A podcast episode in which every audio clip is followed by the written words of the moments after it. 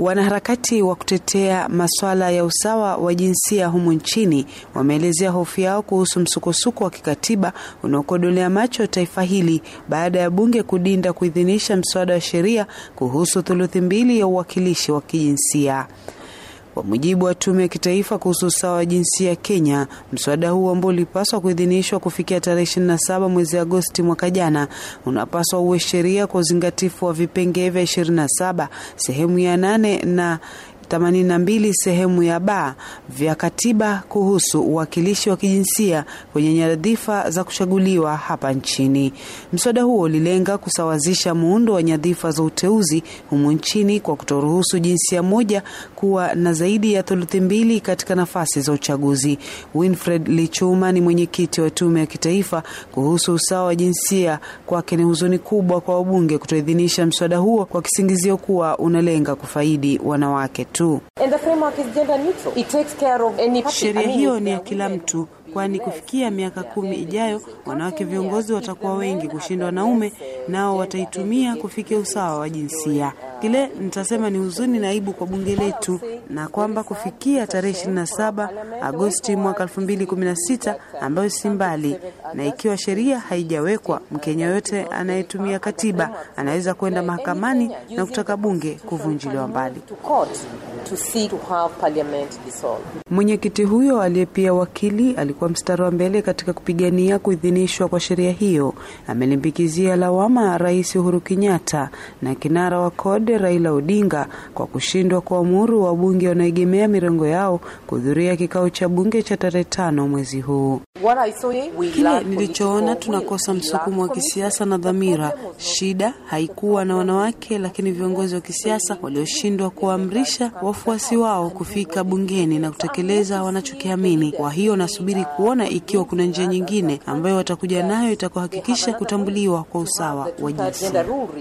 Suleiman Dor ni mbunge wa eneo la Msambweni hapa Pwani na anayeegemea mrengo wa CORD aelezea sababu zake za kupinga mswada huo. Sikupigia ile kura kwa jilingana na dini yangu, arrijalu kawamuna la nisai hiyo ndio ilinifanya ya kwanza sipigie ile kura. Pili, leo ikiwa Kenya hii tuna wabunge waakilishi 47 katika lile bunge la kitaifa, tuna wabunge maalumu kumi na sita katika bunge lile. Leo mwatuambia tuongeze idadi yengine ya sitini kwenda juu. Mshahara ule ni nani atakayeulipa? Kauli hiyo imepingwa vikali na mwenyekiti wa maendeleo ya wanawake hapa Mombasa, Bi Rama, ambaye kwake mwanamke hajazuiliwa na dini kuwa kiongozi katika jamii. Hana kitu cha kujitetea ndani ya bunge, ni mambo ya kinchi, mambo ya kawaida. Na ikiwa mimi kama mama nina IQ na naweza kuongoza, hata dini yangu hajanikataza, kwa sababu sipingani na dini yangu na sipingani na dini yangu kwa mimi leo nitapanda juu ya memba nende nikaadhini.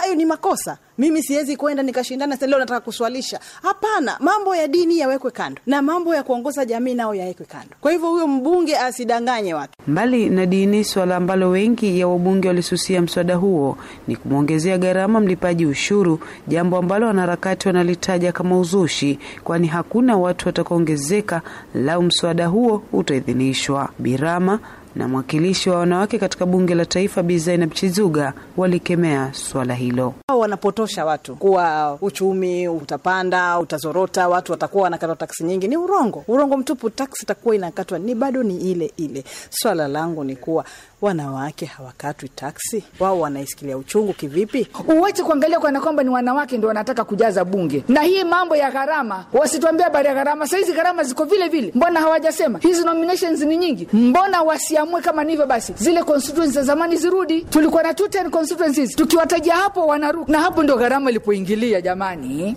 Kwake Bi Claris Atieno aliye mwenyekiti wa maendeleo ya wanawake Mvita hapa Mombasa, mila na desturi na taasubi ya wanaume wa Kenya ni kati ya sababu zilizochangia wengi kuupinga mswada huo. Mi nilijua ni vigumu sana wanaume wa bunge kupitisha mswada huu wa kwenda kusaidia kina mama, kwa sababu wana ile itikadi ya mbunge lazima awe mwanamme, yaani tuna ile kiongozi ni mwanamme, si mwanamke kwa kiongozi kama mbunge. Hilo kwanza nilikuwa nalo, kwa hivyo sikuwa na tashwishi hati sana hati ya wanaume wataenda kupitisha huu mswada. Kwa sasa wanaharakati hao wanaelimisha wananchi kufahamu kuhusu umuhimu wa mswada huo ili kuwasukuma wabunge wao wanaume kukubali kuidhinisha baada ya wao kususia kwa mara ya pili. Francis Auma ni mtetezi wa haki za kibinadamu katika shirika la Haki Afrika na mmoja wa walioandamana nje ya majengo ya bunge mjini Nairobi baada ya wabunge kususia mswada huo. Tutafanya lobbying na njia zote,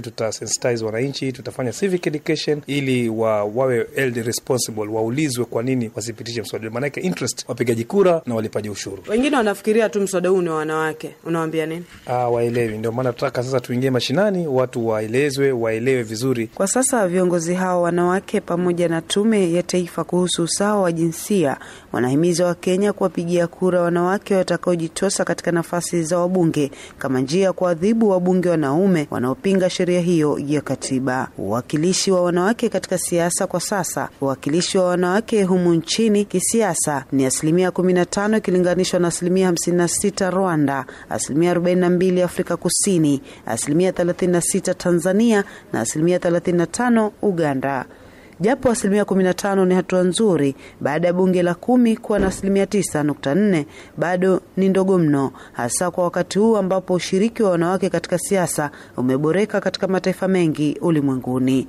Nikiripotia Sauti ya Amerika kutoka Mombasa, mimi ni Amina Chombo.